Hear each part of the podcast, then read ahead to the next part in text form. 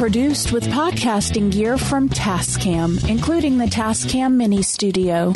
Trust your audio to Tascam. Sound thinking. Microphones and headphones provided by CAD Audio. CAD Audio, expression through innovation.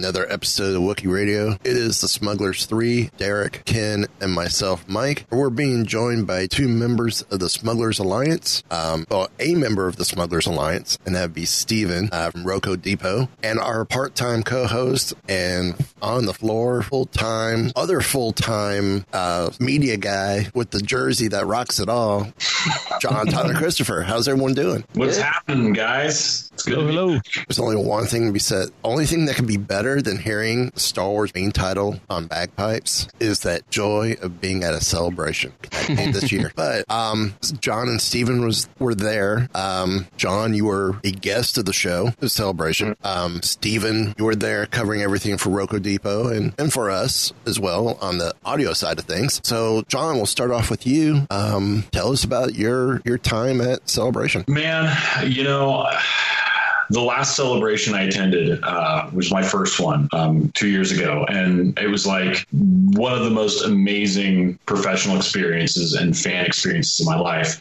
So I kind of was coming into this one trying to like temper my expectations, and I got to be honest, I just think Celebration might be one of the best stinking shows around. I had m- as much fun this year as I did last year. Um, there, it's such a wonderful community, not just you know the people that put on the show with Lucasfilm and Disney and with Marvel, but the fans, um, the interactions with the with everyone else was just top notch, and I've, I've got nothing bad to say about the show. It was well, I got one bad thing to say, but that was an act of God on Sunday. So outside of that, um, everything was lovely. Now, I, I want to ask Steven real quick. How many celebrations have you been to? Uh, this was my fourth one. Wow. Okay. See, I'm not that far behind you. Uh, I've been to all three of the ones here in Orlando, so I've got three under my belt. So to to share John's sophomore experience, yeah, there's. Uh, I was telling the uh, Derek and Ken last week if they said, period, you can only do one convention time after time again and nothing else, celebration would be it for me. No matter how many great shows are around me here, there's nothing like that vibe when you leave a celebration than if you do any other convention. It, it's it's it's like you've left a family reunion, and and you don't get that. I mean, you don't get that letdown after another convention. Yeah, I've had a, I've had a hard time like acclimating back into my work schedule. Um, I'm glad I left a day early, um, just because I think what makes celebration such a unique experience, and I, I can't speak towards like, for example, professionally attending like a Star Trek convention or comic conventions way back in the day. But again, like the sense of community is unique to this show. Like, there's not the what are you here to see? Well, there's you know the people that are fans of Star Wars, Marvel, DC, video games, actor, actors, movies. Like everyone there loves Star Wars, and it is such a, a wonderful experience because everyone there I think has that common interest that it makes everyone super friendly, and they're just so open to like talk and just shoot the breeze with everyone you walk by. It's it's just so nice. I think I read it best online. This celebration shut the vocal minority up and basically put them in a cardboard box in the corner, in the trash compactor, whatever. But essentially, the vocal minority after this show just practically doesn't exist. anymore. Well, I don't know about that, but I hope so. But I'm sure they'll rear their ugly heads again. That's because they weren't at the show. They never actually left their mom's basements. No, I look. I mean, I, you, we've talked about it before. I, I, I respect even the people I might disagree with. I respect their opinions, and if they're not a fan of the direction Star Wars is heading in, like that's that's cool. But the, everyone I interacted with at the show was nothing but positive, and I think that helped create a very positive and happy vibe. Like I said, it was just the show itself with all the attendees, the you know the other guests that I had a chance to spend some time with, um, were just very positive about everything, and I think that's just it, it makes for a happy con, right? When everyone's happy, everyone's having a good time, and it just was it was wonderful. Yeah, I think anyone who would head to a celebration to find something to hate on with Star Wars is doing it wrong. yeah, exactly. and, and, I will say it's not a Star Wars celebration without your your Trekkies making an appearance. I saw that there was a small small group of Trekkie red shirts, and you know that's awesome. I, I, yeah, I, no I saw them too. I have no problems yeah. with that. Uh, I mean, we had them all three shows here at Celebration. Um, it's when they're doing it in all fun as well. I, I accept it. I mean, the first year I saw um, Trek fans or Trekkies at the show, uh, this one guy was getting all cocky about it and, and just total blatant disrespect. And it's like, dude, you know, everyone's going up to him going, dude, either just have fun with this and enjoy your protest peacefully, but if you want to make it personal, leave because you're going to get lynched. And no one's going to care. Um, yeah, our fandom has war in the title. We're not going on some Shrek, bro.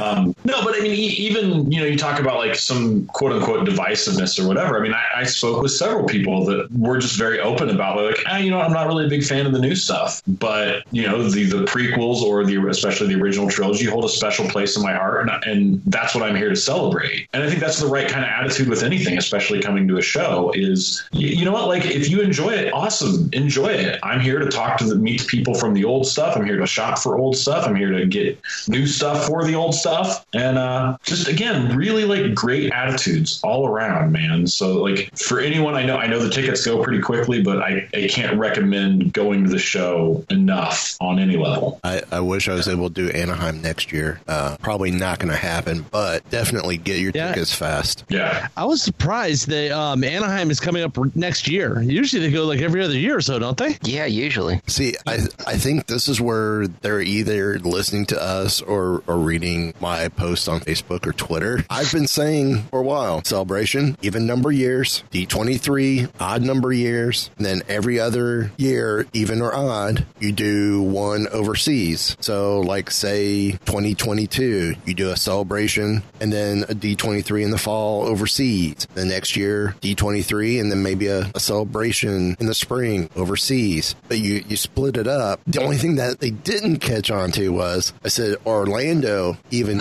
years, Anaheim, odd years, since Anaheim's been the home for D- D23. Well, I think also, you know, I'm, I'm going to assume that Galaxy's Edge probably is playing a large role in why the location slash even the year, you know. Well, at this next year, both Galaxy's Edges will be open because we opened in and August. So, and that's my point. Yeah. Yeah. So I'm, I'm sure that that's going to be a big selling point of having it that next year as well. Definitely. Yeah. Yeah. So, uh, um, I want to hear about first the panel you were on, the Marvel panel, because I will say each one of the shows that I've been to, I always hit the comics panel. And of course, with C5, the C6, it was Dark Horse. then um, in 2017, it was the Marvel panel, um, which was a blast. And I will say the Marvel panel in 2017 was better than either one of the two Dark Horse panels. Uh, yeah. Nothing against Dark Horse. It's just I think I think it was a better vibe coming from from the tables with okay. the Marvel panel. Sweet. Um, no, I had I had an absolute wonderful time on the panel. Uh, Christina Blanch uh, handled the uh, hosting duties of it, and she is just the absolute best. She's wonderful. Um, she, I think, she really understands how to read the crowd and play to it. Um, celebration panels are so weird though because you know I do panels all the time, and for comic book panels especially, like you you get a good turnout. Like, but celebration is it's surreal how big those panels are. I mean, they pack yep. the room like standing room only kind of a thing. And uh, you know, this year obviously there was a lot of exciting stuff to announce um, with Greg Pak taking over on the books. Um, oh, really? Yeah, Greg Pak is going to start. He's he and Phil Noto are going to be doing the next run of Star Wars books. Uh, oh, that's awesome! Yeah. So Greg's taking over for Kieron. That's awesome. Yes, that's awesome. Great news.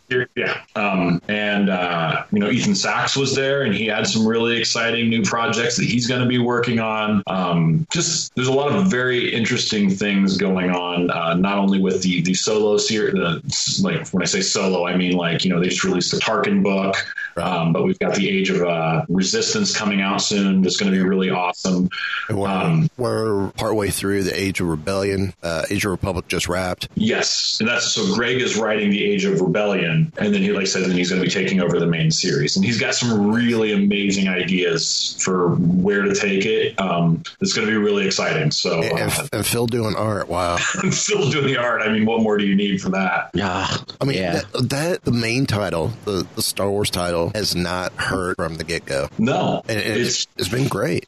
Yeah. No, and I like I said, I think Greg, I mean, his track record speaks for itself, so I don't need to really cheerlead for the man. But uh I mean, I think if you just even what he told me though got me even more excited than what you know his record would indicate. So I, I he he's he's knows what he's doing. So uh, yeah, so that, I mean, it, but it was it was lovely, man. And like I said, the reactions from the crowd, like the people that are in there, are into the books. Um, it ended up after, unfortunately, he was only there for one day, but Charles Soule was came to the show. Uh, I got a chance to sign with him for a while. Um, always great to see him. Uh, I think I think it was the last celebration that he was he and I were nerding out about his upcoming at the time Vader book, Yep. which is now obviously complete. Um, it was just an epic run. So you know, man, they, they just they keep knocking him out of the park, man. I'm just honored to be along for the ride. See, and these are all guys love to get on this show and over on Mighty Marvel Geeks as well. I can I can talk to some people if you want. Now that I I never met Greg, I, I've been working with Ethan for a while, but I never had a chance to meet him. And he is just the nicest guy, and he's uh, he's doing a lot of stuff. I believe they announced the uh, the Galaxy's Edge book that he's working on. Which comes out Um, next week. Awesome, yeah. Yep. And uh, Ethan, we've had on Mighty Marvel Geeks. Just got to get him here. okay, yeah. Well, now he's Now he's we have a excited, man. Yeah. Um, he's a Star Wars fan as well, so uh, got a really fun perspective on stuff. But yeah, So, outside of your signings, what other opportunities did you take advantage of when you were there that you Uh, I can talk have a about? chance to much of well, yeah. Um, honestly, during the show hours, I didn't stop signing from open to close uh, almost every day. I've that's another weird thing. I mean, you know, usually you go to shows and it's like you sign for a while and then you get a nice little break and you sign for a while.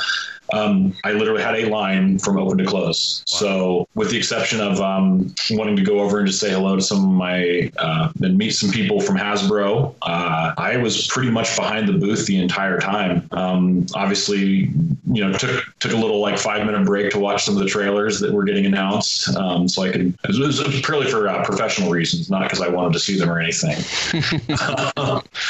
but uh, yeah, so I mean, it was cool because it was interesting to you know watch the but then get like people's like gut reactions because I think so many things are kind of filtered out as the, the thing as as the day goes by. But I mean, to literally talk to people right as the trailer is getting played and. You know, like was that Emperor Palpatine? And then you know, now it seems like it's it, now it's just universally understood as Palpatine. But at the time, that was like a big point of discussion early on. Um, was Friday? So uh, that was fun, you know. And you know, one of my one of my favorite lines, man, was when I saw it. I was just like, I'm I don't even know what to think of the movie, but if I get Rey versus a Tie Fighter, I'm I'm good. Like that's all I need to see. That scene just was amazing. yeah, that was awesome.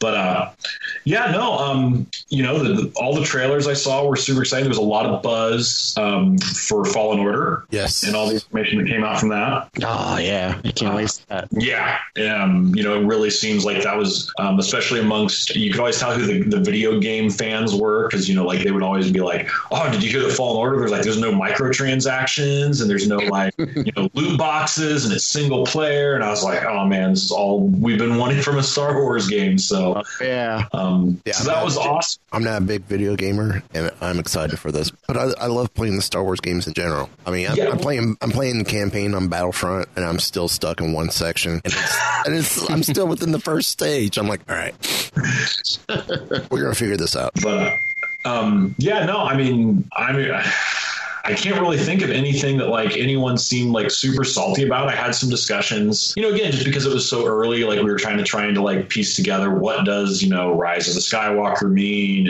and um, what directions that might be heading towards. Uh, it was funny because you know again when I watched the uh, the trailer, I watched it on a small screen, and so I didn't even notice the whole part with the Death Star. I don't know if somebody like had come up to like talk to me, and I turned my head, but seeing the Death Star in the ocean was super super sweet. Now I've watched it a couple times since then.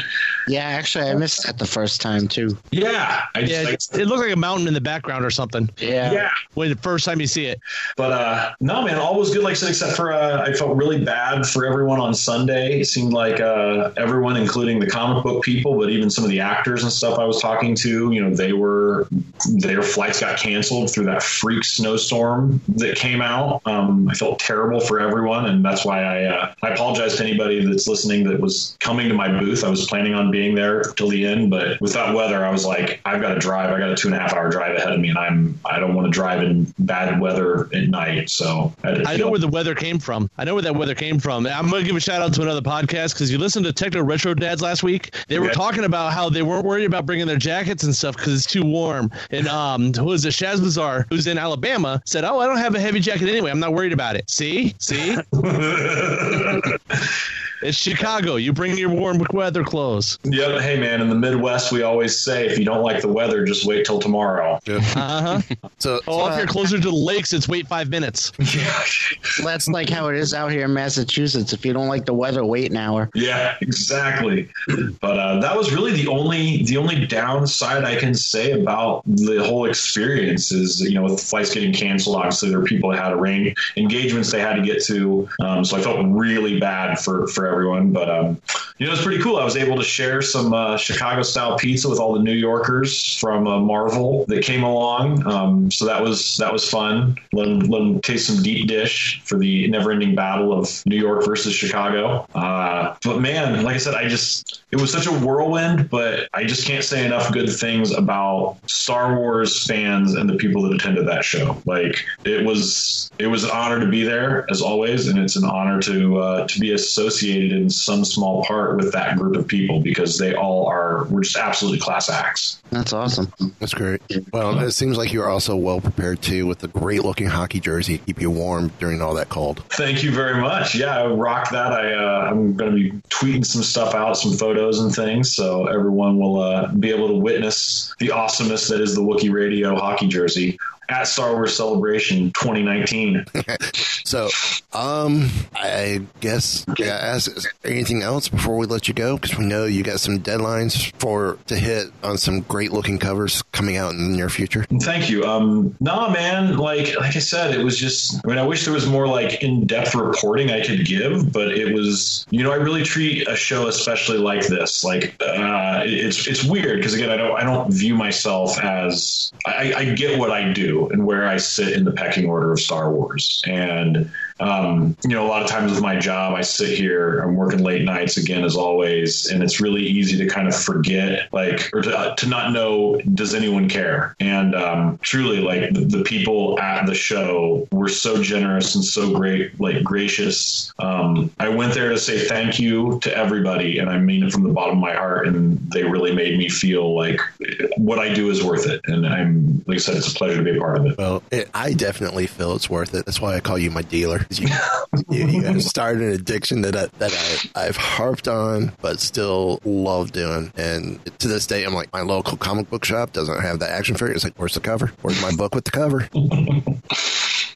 Awesome. Well, thanks, man. I do appreciate it. Well, um, we're gonna let you go because you know we know you've got um, some big deadlines for some books coming out shortly, and uh, we're gonna let you do that. And you and uh, we can't wait for the next time that you get a break and able to join us again. Awesome, man. Yeah, I can't wait to heck, man. I've only seen the uh, the Clone Wars trailer once, so I want to get back on and nerd out with you guys about that because my girl's back and she looks badder than ever, man. So, uh, Oh yeah. thank you, thank you as always, gentlemen. I really appreciate it. I hope you guys have a wonderful rest of the show, and uh, look forward to chatting with you again. You got it. Y'all take care, man. Bye bye. Take it easy, John. Bye. So, Steven, the, the panel guru that you that you were, from what I saw on Twitter, Yeah, I went to a lot. um, let's let's start off with your uh, with your Friday. Oh boy. Let's see. Well, now I didn't win any of the lotteries, so I didn't go to any of the big panels. Uh, I caught most of those at the live stream stage. Uh, so that's where I went. First thing on Friday was I went straight to the live stream stage to catch the episode nine trailer because I knew they was going to show it, even though they waited till like the last moment of the panel to do it. Now, the live stream stage, that's where they were doing uh, Star Wars, uh, the Star Wars show from, right? Yeah, yeah, the Star Wars show stage. Yeah, on the exhibition floor. And it was way bigger this time. You remember in Orlando, it was kind of small and they had like Yeah. some stuff in the way. They really upped their game on this one because they had four big giant screens, one's facing different directions. So no matter where you were at, you'd be able to see a screen, you'd be able to see the panel. Set wise, I think the set piece from Orlando was better. I like that cantina vibe. Oh, yeah, I mean, as far as looks go, sure, but this But I format. like the- but I like the runway on this, too. Yeah, yeah, yeah. I love the runway on this one as well. So But yeah, I mean, even just seeing it streamed, just seeing the trailer, then that was just awesome. I loved it. Uh, yeah, it gave gave me a thrill in the crowd. I mean, you still get the crowd experience there because everybody's cheering with it and stuff. Now, we talked about the trailer um, on last week's show because we have flopped our record day so we could talk about Friday news. Uh, so let's take a chance and let's take the opportunity and, and discuss the trailer with you and, and your thoughts on the trailer.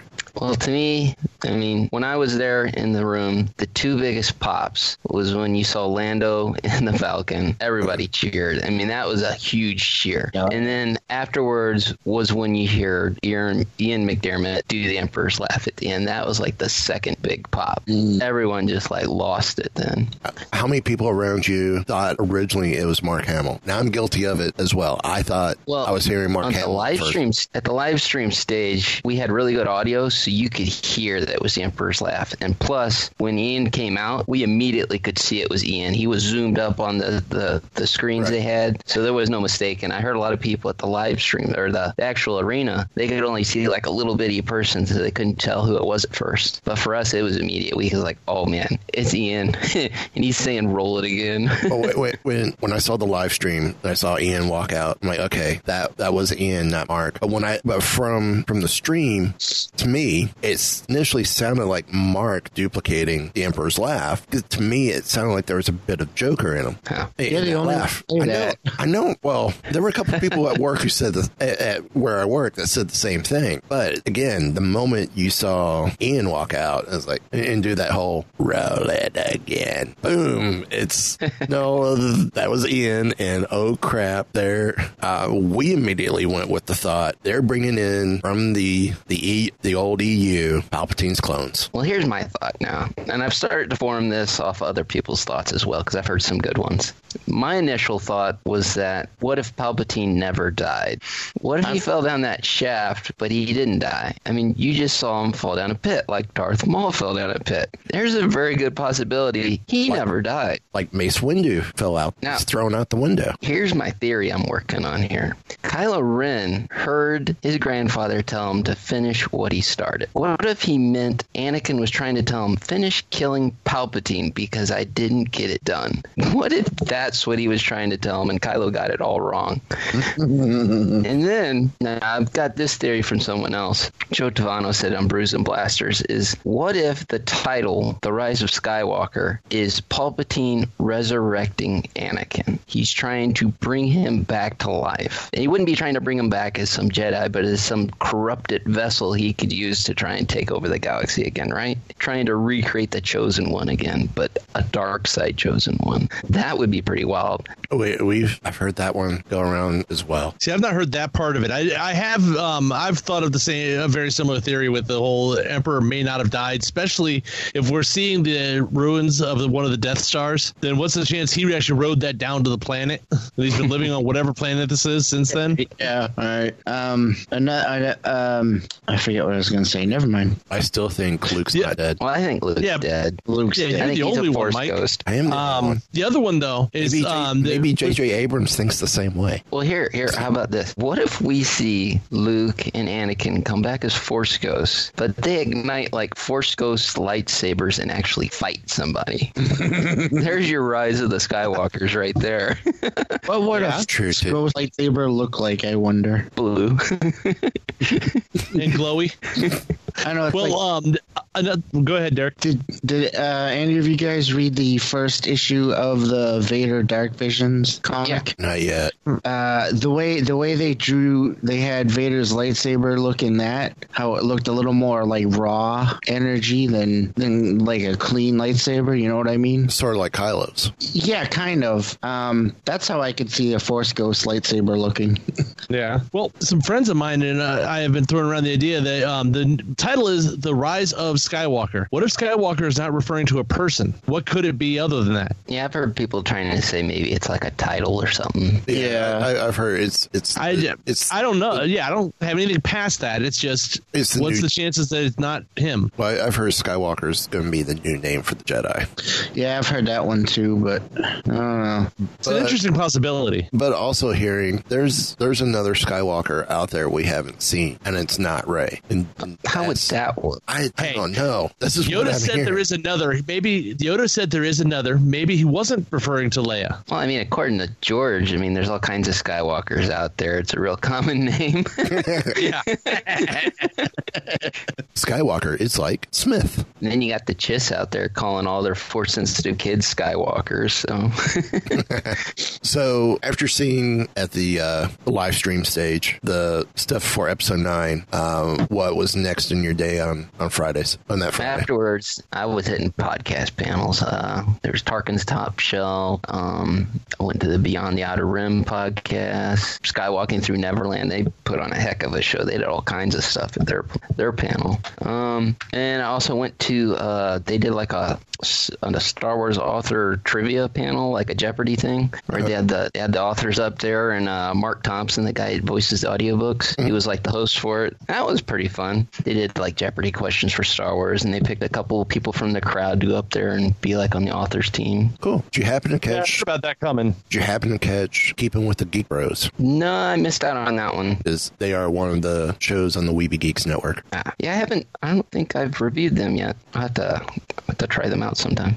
Yeah, I know they're primarily like Weeby Geeks, just general geek culture, but uh, they they got on the podcast stage, which doing that stage is intimidating, but it's fun because Celebration Orlando 17, Mighty Marvel Geeks were on the stage. Yeah, the uh, room was about the same size as Orlando was. Okay, not bad. It's a decent room. Holds about 75. Yeah, you know a lot of people in there. Yeah, and with the standing room, definitely with a show like uh, Skywalking Through Neverland, where I mean you've you've got Richard and Sarah who are you know out front entertainers to begin with. Um, their show is for it to not be a show is would, would, would be a letdown if you didn't get a full show from them and and not a panel Yeah. or your typical podcast show. So But yeah, it was fun. I liked hitting all the podcast panels. Uh, it's usually a lot less stressful because you're not sitting in line as long. There's not as much as huge lines as some of the other bigger panels. So it's you know it's a more intimate room. You get you know you get you're more closer to the stage and the people there.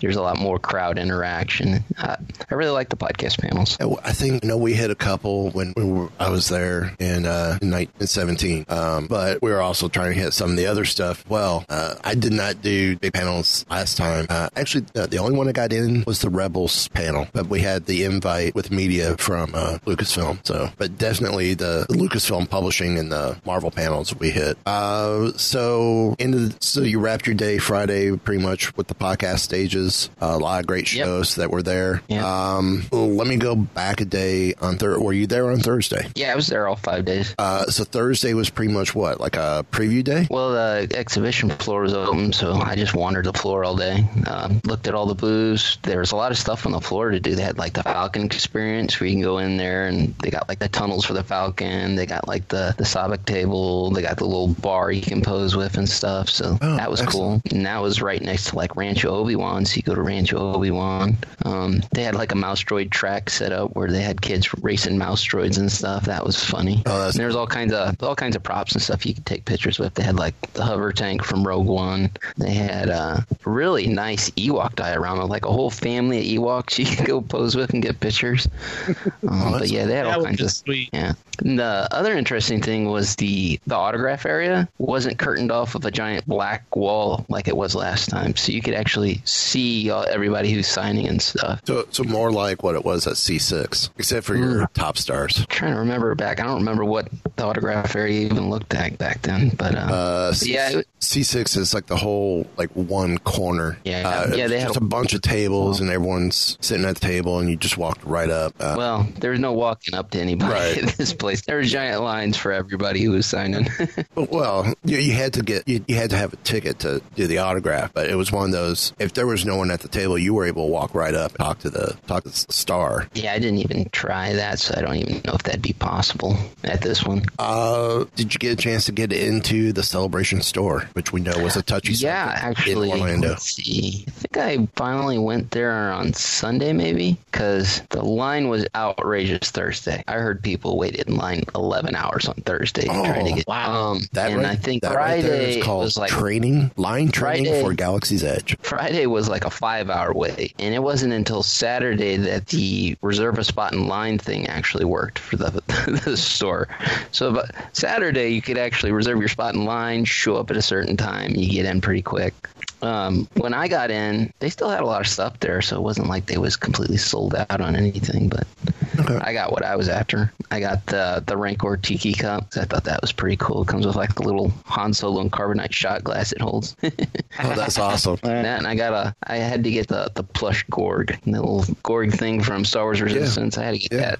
I thought that was too funny. Nice. Now- so the the problems they had in Orlando with the lines and people trying to get into the building and stuff. Do they have any of those problems this year? Did it did it work better? Did it just feel like it was running better? Getting in line to get into the the convention every day was interesting. It wasn't bad, but it changed every single day. Every single day, Just it like was a little different. Just like, Orlando. the first day they queued us up out like in these big white tents and they weren't heated or anything so that kind of sucked because it was cold out there um, after think- that they did Being in the tent, the only thing that did was save you from the wind. yeah after that they stopped doing that and they started queuing everybody inside. So at least we were warm. And so we kind of got shuffled around in different spots where they queue people inside and they try to split that up to where okay here's the giant queue for people who want to go straight to the celebration store. You know here's where everybody else can stand. Uh, i noticed i don't know if it was like that to begin with but i noticed they had other entrances later on too. So like people could come in from like the sky bridges from the hotels and from the other side of the convention center because they had uh, security gates set up everywhere out there so there's a lot of different directions people could come in Okay. Uh, going back to the app, you said the, the light speed for the store wasn't working till roughly Saturday. Um, reading online about the lottery stuff, be it for the panels or for the exclusives, what were you Yeah, I heard hearing? some- what were you I heard hearing some. there? I heard some sketchy things about that. Uh, where you really didn't need to win the lottery, you just need to find someone else who did, get a screenshot of their QR code, and you could get in. Because uh, sometimes they weren't even scanning them. Sometimes they were just looking at them. Um, if someone wanted to give you their QR code because they weren't going to use it, you could totally do that because they weren't matching it up to badges at all. They never checked a badge for anything. So as long as you had someone's QR code and they weren't going to use it, you could scan that and get in too. Um, so that you know, a little Well, sketchy. That and selling them for minimum 500 bucks on eBay. Anyone who bought those things, I feel sad for. Well, I was I was hearing too that there were people who only had like a Saturday pass and they won exclusives for every other day but Saturday, or or they or they won the lottery for panels for every other day but that uh, first one, the uh, what was it, Galaxy's Edge on Saturday, yeah, yeah, that would suck if that happened. and and it's like, what do you do with this? so, in your opinion, being there, you think the lottery system worked? Really didn't work? It kind of worked. It's a decent idea. It, they need to work on it a little more to make it better, I think. Um, I mean, the whole other flip side to it was the reservation system they had too, because they had it where you could reserve, I think it was one panel for each of the other two stages once a day. And what that did is it guaranteed you a spot, supposedly. Um, mostly what it did is it let you just get into a shorter line to get in, because they would let whoever had, they had like a whole separate line for everybody who reserved, and they'd let those people go in first. Then they'd let the overflow line go in, anybody who didn't have a reservation for the panel. They, they wanted this to work next time, Disney, let Disney step in and set up their fast passes.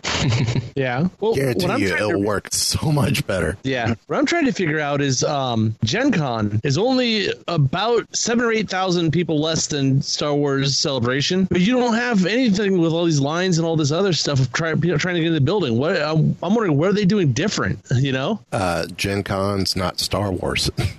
I, but I'm saying the amount of people, the amount of matter. people is the same.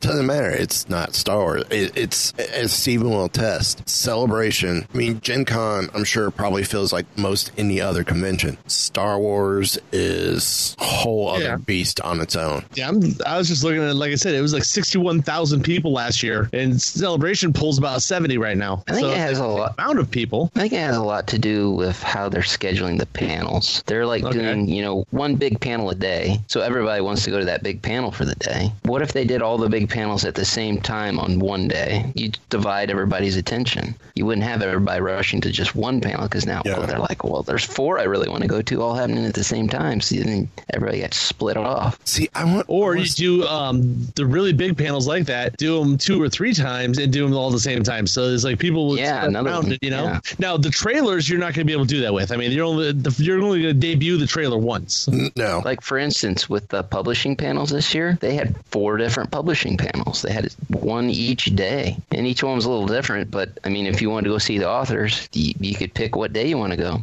See, and and that makes sense, and that gets more people through. Um, I want to say they did the same thing with Celebration Six, like with Detours. That panel they ran. I think first day they ran twice, and then they ran once. Uh, Friday they ran it twice, or they ran it once. I know ran there it once. least two. ran it once Thursday, ran it once or twice on Friday, once on Saturday, and that wrapped it. Or at least it ran every day, once a day. Yeah. Um, because Carrie Fisher's panel was supposed to run twice, but comments that she made when they announced the Blu-ray got her pretty much kicked out of the show.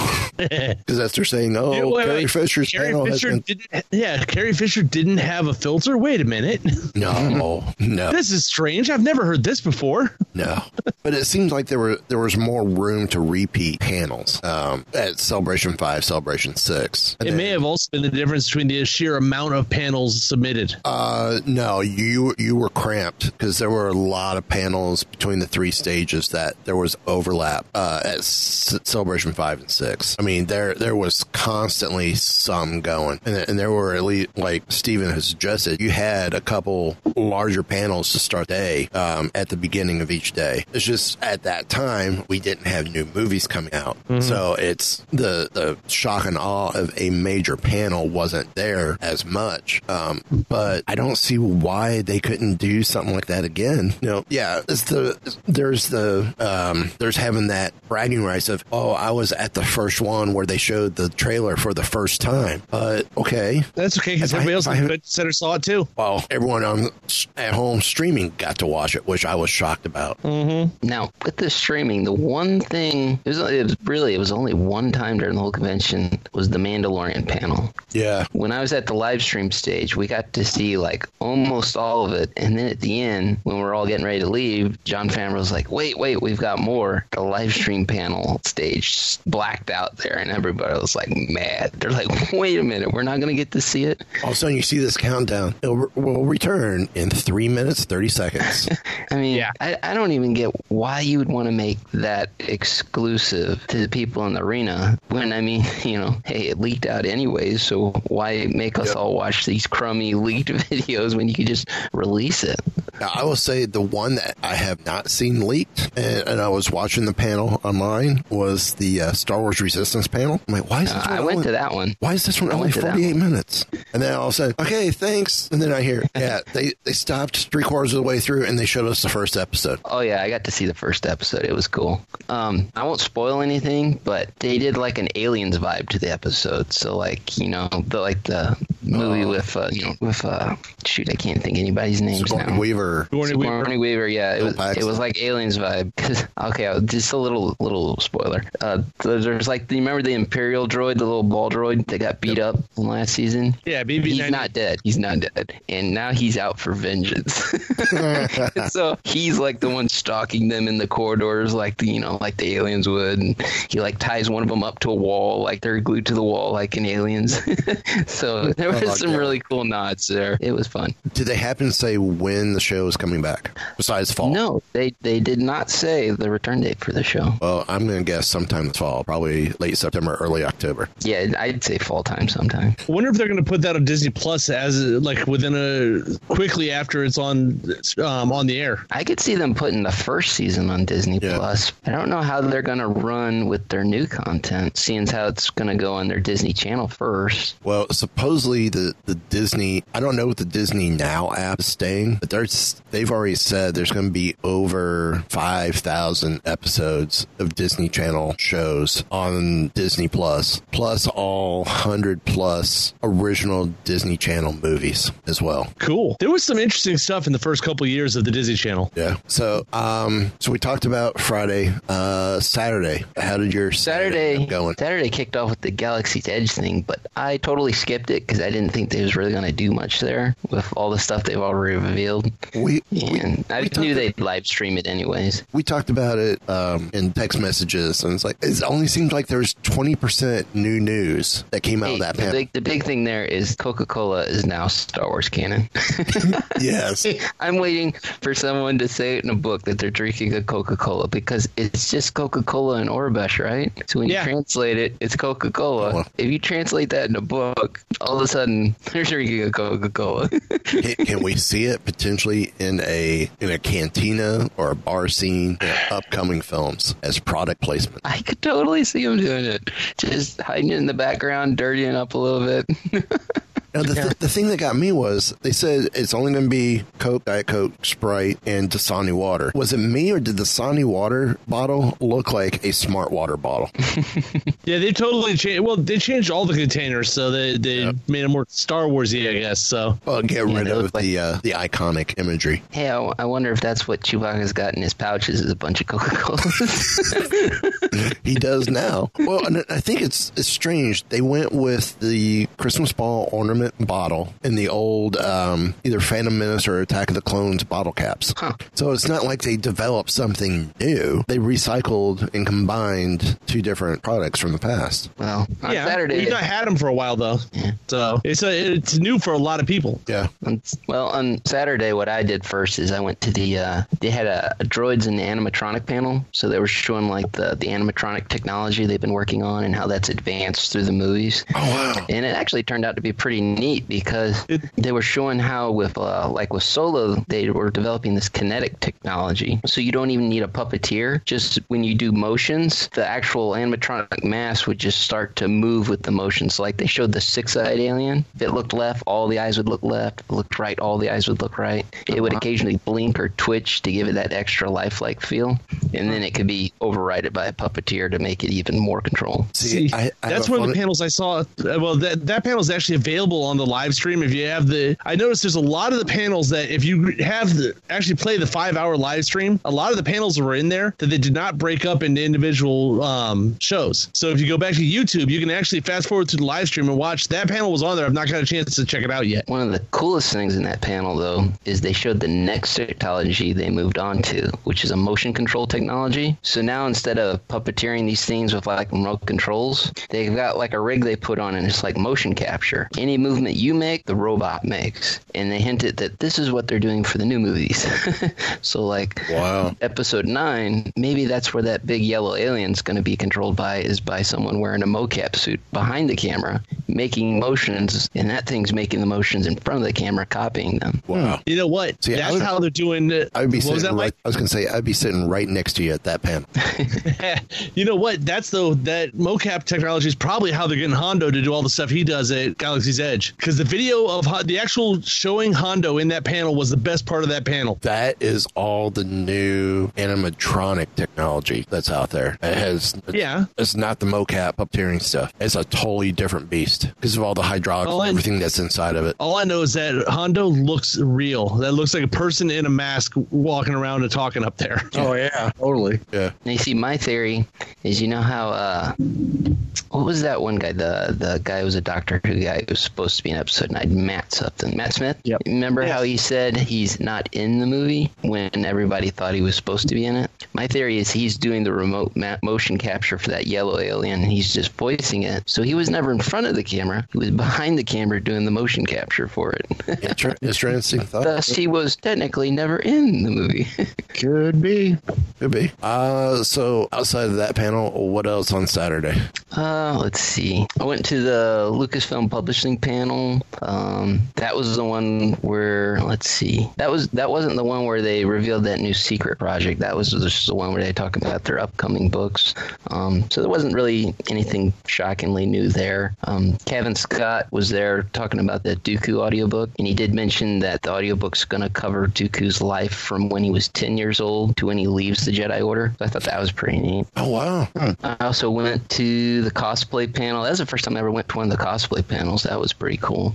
Got to see a lot of some cool cosplay there. Uh, and then I just finished up with some more podcast panels. And then there was also the podcast meetup at the end of that day. That was fun. Okay. And, and being podcasters ourselves, um, fill us in a little bit on this podcast meetup. Uh, what it was about, what was involved. Yeah. Uh, Retro Zap. Yeah, it was organized by uh, Coffee of Kenobi and then uh, Starship Sabers and Scoundrels over there at RetroZap. They both did like a joint one instead of you know two different groups doing podcast ones. They just joined forces so everybody could do it in one spot. And it was just at the hotel bar over at the Hyatt. Um, but yeah, there was a lot of podcasters showed. A lot of, I mean, I saw Leland Chee walking around. There's a lot of Star Wars artists came by later on, so it was pretty cool. So for future consideration with us, see about partnering up with folk like that. Um, so I guess moving on to Sunday.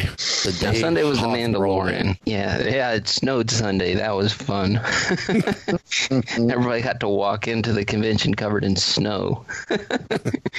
uh, but I was looking forward to Sunday because that was the the day that showed the Mandalorian, and so I went straight to the live stream stage for that one so I could see that. And uh, I also had it in mind because I knew they had the actors would come out later in the day on the live stream stage, right? So I timed it just right. So I actually came back to the live stream stage later in the day and saw all the actors come out. So that was cool. So they had uh, Carl Weathers, Gina Carano, and uh, Pedro Pascal all came out. She looks great in that role. Yeah. She uh, looked really threatening with the t-shirt came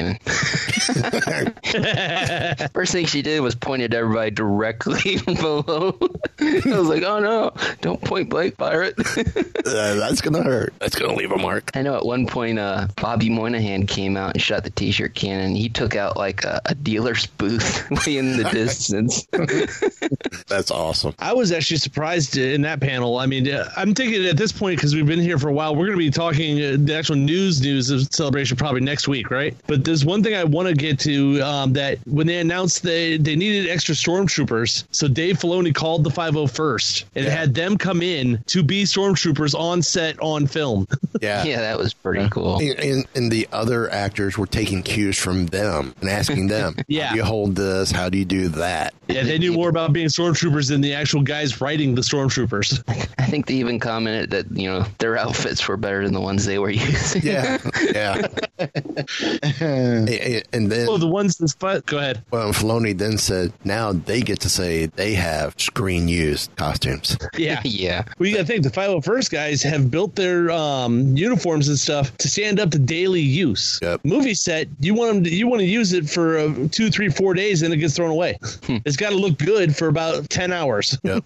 Yeah, the rest of the day I just uh, hung out at the live stream stage for a while, checked out some uh, some of the guests who came out, hit up a few more podcast uh, panels, and also went to uh, they had a shipping panel, which is kind of interesting. I'm not really a shipper, but I like hearing what other people are doing in the fandom, and it's kind of interesting to hear all the the Reylo shippers out there and what it is what it is they see in these two characters.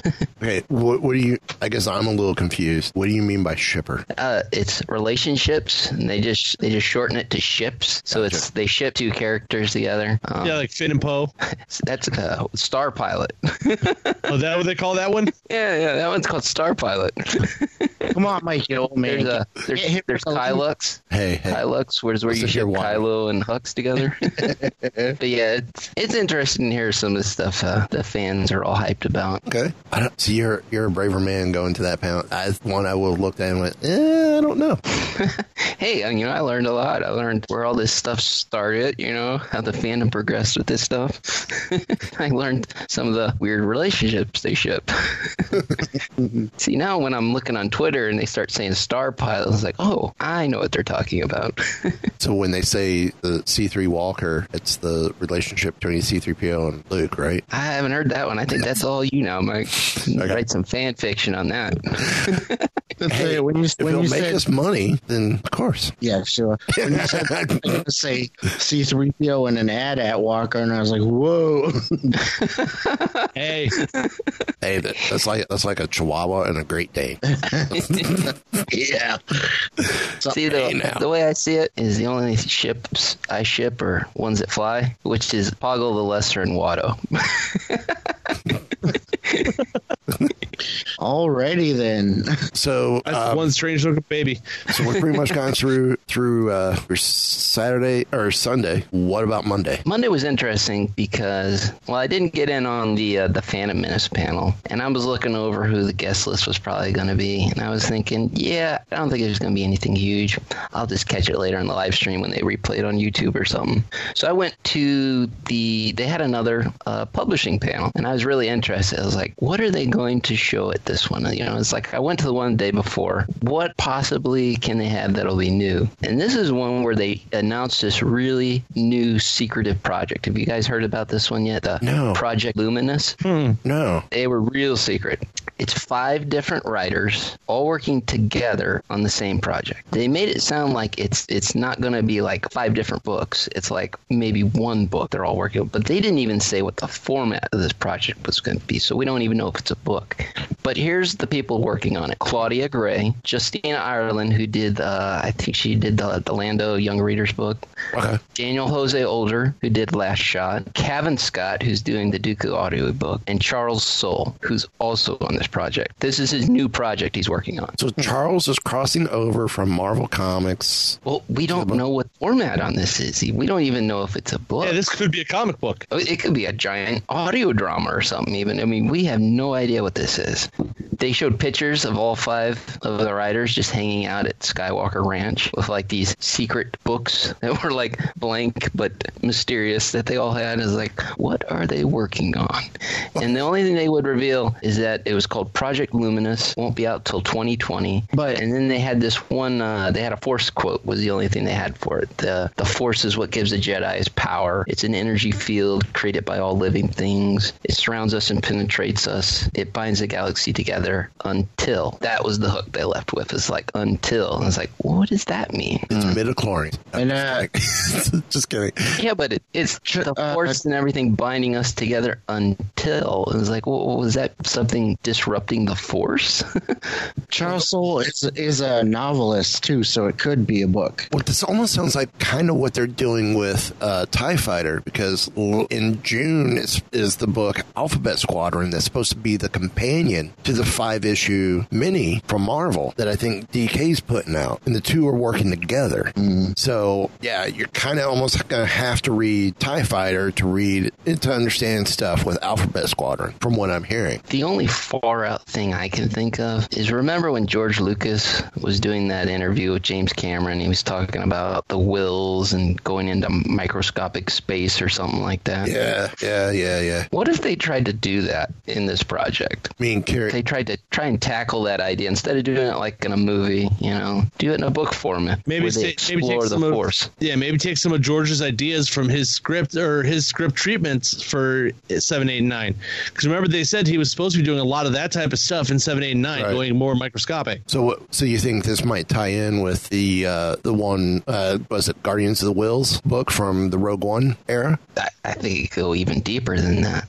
We could actually see the Whills, you know, because according to George, he was trying to say they were all going to go like shrink into some macroscopic, microscopic space and venture and see the wills who were manipulating the force and stuff. it could be something really audacious, Really? but I don't know. I they were so secretive. Nobody knows anything about this. Huh. Sounds interesting. We'll have to keep waiting for more. See what comes out of either San Diego Comic Con or uh, or D23. I think they're going to be pretty tight-lipped until next year. I bet you we might get some more news out of this at D23. Either D twenty three or San so. Diego. I'd like to hear something about it. Because Of course, I mean, Lucas doesn't do much with New York Comic Con, which would be the next one after those two. Next big one. they saved a lot of stuff to reveal about the books. Though. I mean, we've got the whole journey to the rise of Skywalker. We have no idea what those books are going to be or who's writing them. They didn't reveal that yet, Uh, so they're still holding on to that. Then I'm betting. See, with see with Celebration Orlando, we got a lot of that. Yeah, yeah. At the Lucasfilm Publishing and at the Marvel panel. Interesting. I bet you that's going to come at D23. Hopefully, I'd like to find out who's doing the the next novelization. Yeah. Um. So what else on Monday? Uh, beyond that, I went to there was a video game writers panel that Alexander Freed was doing. Okay. And so he was talking because he's worked on a lot of the Bioware games, uh, the Old Republic. So he was talking about what it takes to write for video games. That was kind of interesting. Then I went to the Star Wars Resistance panel where we got to see the first episode of season two. That was fun. Plus, we got to see all the actors just goof around on stage. At one point, Bobby Moynihan, Donald Faison were running around in the crowd. They're like they, Yeah, they like about asked. They asked for permission first. I was like, "Can- "Can we run it out in the crowd? Can we do it? We're doing it. We're doing it." and then afterwards, we got a free poster on that one. On one side, it you know was just like all the characters, but on the flip side, it had the janitor guy, Opie Pitt, cleaning up like these dirty footprints for one of those gorgs. it was pretty cool. So I got one of those. Um, and then I just let's see, I hit another podcast panel, and at the end of the day, I skipped out on the ending ceremonies. Instead, I went to there was a mythology panel they had on Star Wars, so that was cool. Uh, Dan Z from Coffee of Kenobi was hosting that one. They just just talking about the mythology part of Star Wars and how that ties in. So it was neat. Okay. Um. When the news broke, Anaheim 2020. What was the vibe like around the around the show? Everybody's like, "Oh my god, we just got done with this one, and now we got to start prepping for another one." it's gonna, you know, it's like a year away. You know, it's like when we started prepping for this one is when we were a year away. Yeah. Yeah. And it makes you wonder: Are they gonna do it around the same time again? Are they gonna push it off later in the year? I'm kind of hoping they push it off a bit. Um, from what I read, there is to do it around the same time next year interferes with WonderCon. It does. WonderCon. Well, yeah, WonderCon's end of March, unless WonderCon's moving. Uh, no, WonderCon. So they're moving it. I think so. Here, I can do some quick looking. Uh, WonderCon. WonderCon 2020. Ah, wait, that didn't work. WonderCon 2020 would be held April 10th through 12th. Yeah, they're not going to want to put it in April then. I don't know. They did. Uh, they put celebration in C2 E2 within three weeks of each other this year there at McCormick. Now, when do they usually do D23? That's something like June or something? Uh, D23 do you August, think Do you think they'd want to move it to that time slot if they're going to try and do every other year with D23 one year it would celebration make, next year? It would make sense. Uh, which, if they're wanting to change things up, that would that would work. Which go which goes with what I have been stating. Do D23 August of odd years in Anaheim, then August of the even years here in Orlando. Do celebration. While yes, that was a little hotter. Um, you're I think with celebration, you're you're since you're aiming towards the kids, you're not putting a show out there that you're taking kids out in a vital time of the school year with end of year testing and state testing going on, and you're putting this show right in the middle of it, and you want to make it a family event. Yeah, I Um, mean, August. it makes sense to do it in the summertime. August, beginning of August. I mean, yeah, here in Florida, we can't start school before the 13th of August. So, I mean, if you did it around the, you know, if you're only one, two, two days or one or two weeks into the school year here, yeah, I have no problems pulling my daughter out of school to go do that for three, four days. Chances are it won't be. It'll probably be she'll join me on the weekends, but, um, you know, beginning of the school year makes it easier on families than the end of the school year, speaking as a parent. Um, but no, but if you're going to do the overseas shows, like Tokyo, typically up until 2017, 2018, D23 was 2017, August of 2017, and then they did Tokyo in the spring of 2018. So I'm expecting another Tokyo D23, maybe not next year, but 2022. It's Typically, they do three years in between, almost two to three years. So I guess realistically, it could be next year. Um, maybe we'll find out at D23 this year. But if that's the case, if you do Orlando even years for celebration, then the spring of the following odd year, you could do celebration Europe or celebration Tokyo and go overseas for the spring. So in a way, you're almost having a celebration every other year or every year, but you're targeting your U.S. audience one year and your European audience the other year. That way, you're not putting the stress, and it's and they're almost the same type of show, almost the identical show being put on at both locations. A lot of times, it's very rarely do you get a lot of new news at your Tokyo D23. It's just, hey, we're doing it, and here's some of the, it's showing off the stuff that's coming out. So um, now, rumblings on the floor about Reed Pop. Are they still running it? I didn't hear any rumblings on the floor about it, but uh, I know I've heard rumblings before the convention was going. That you know, people were like, some people were hearing that you know this was like Reed Pop's last show at it, and maybe somebody else is doing it next if they didn't get renewed again. Which makes you wonder if maybe that's part of the reason why they're doing it again next year. If it's somebody new doing it. Yeah, yeah. I don't know. Uh, any any um any big scores off the convention floor for you? No, Uh, actually, I didn't buy anything on the convention floor. I almost, I almost thought about getting that Spider Mall statue. That was like two hundred bucks. That thing sold out pretty fast, though. Oh yeah, I saw that. Yeah. That's pretty. s- The the one exclusive I was if I was there I would have dropped the coin on was the uh, Kotobukiya uh, with the, the two astromechs from Phantoms. Yeah, I was looking. I don't know. I was looking at. They had a, a Zuckuss one. It wasn't Yes. exclusive, but they showed Zuckuss because I was looking at the bounty hunter lineup, and I was looking Yes. at them. I was like, man, Zuckuss and 4-LOM look really good. Their stuff is great. I love I, as much as Sideshow's got some great stuff. Gentle Giant's got some great stuff. I am enthralled with Kotobukiya. They- I mean, to me, I think their stuff is, is tops, and, and you get more than your money's worth for the money you're paying for. Uh, Celebration Orlando, I got the BT one and Triple Zero set. yeah, I got Um, those too. Yeah, those were cool. the Celebration 6, I got the R2A6, which was their Celebration exclusive, which is why I would have gotten the, the two from, from this year, uh, the blue and the red. So you got a little droid collection going on. I do. I, I love the Astromechs. Did they make the K2SO? They did. I think they did make a K2SO. It's probably on their site, Koto USA, at KotoUS.com. Um, but the bounty hunter stuff, you you buy um, IG88, Bossk, Dengar, Zuckuss, 4-LOM, which their 4-LOM looks amazing as well. You buy those five. Each one of those five comes with a piece to make up the Empire Strikes Back Boba Fett. So, um, but no, the Astromechs for uh, well, you you know with BT one the with that As- Action F- FX of theirs. I mean, you could pose it however you want. Yeah, yeah. It came with the optional third leg or not. Yeah, I mean, it's some great stuff there. That, and, and I would love to get their R two unit as well, uh, even if that does mean getting the C three PO. Which I like the C. I like C three PO. Don't get me wrong, but I would love to just be able to get a R two. um, the only way I think I'd be able to do that is eBay. So, um, so final thoughts about celebration. Uh, I know when I was going to this one, I had it in mind. You know, I wasn't going to try and go so hard for the big panels because I really didn't want to deal with the lines.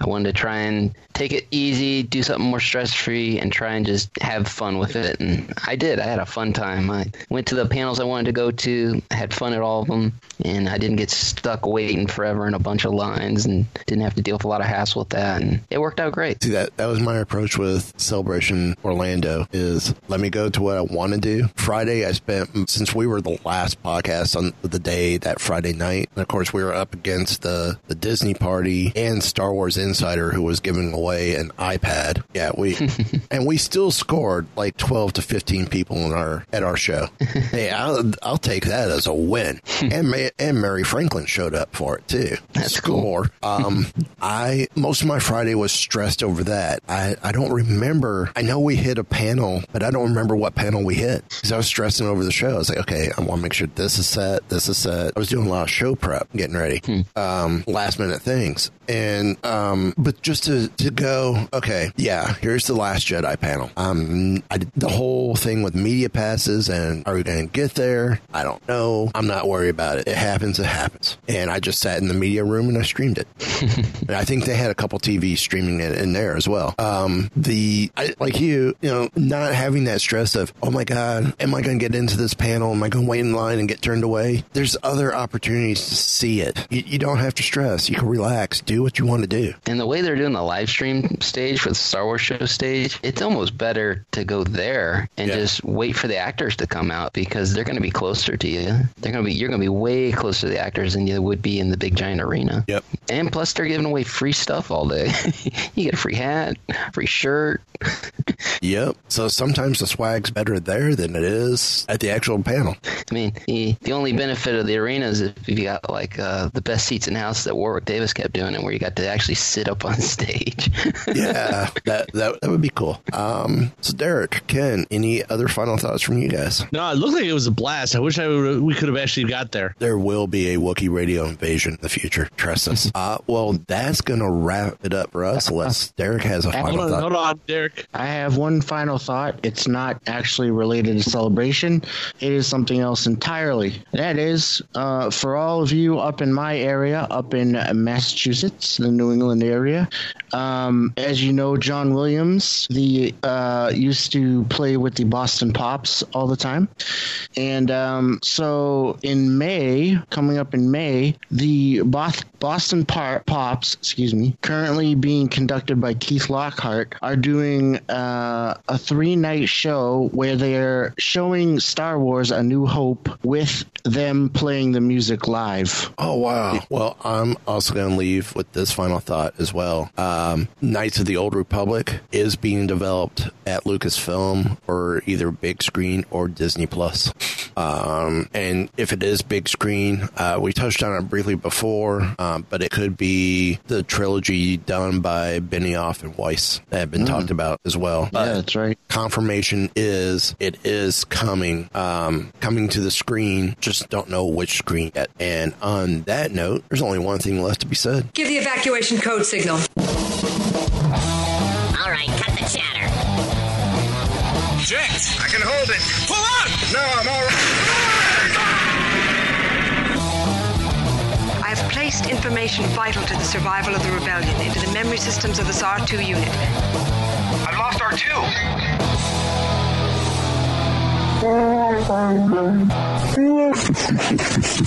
Mos Eisley Spaceport. You will never find a more wretched hive of scum and villainy.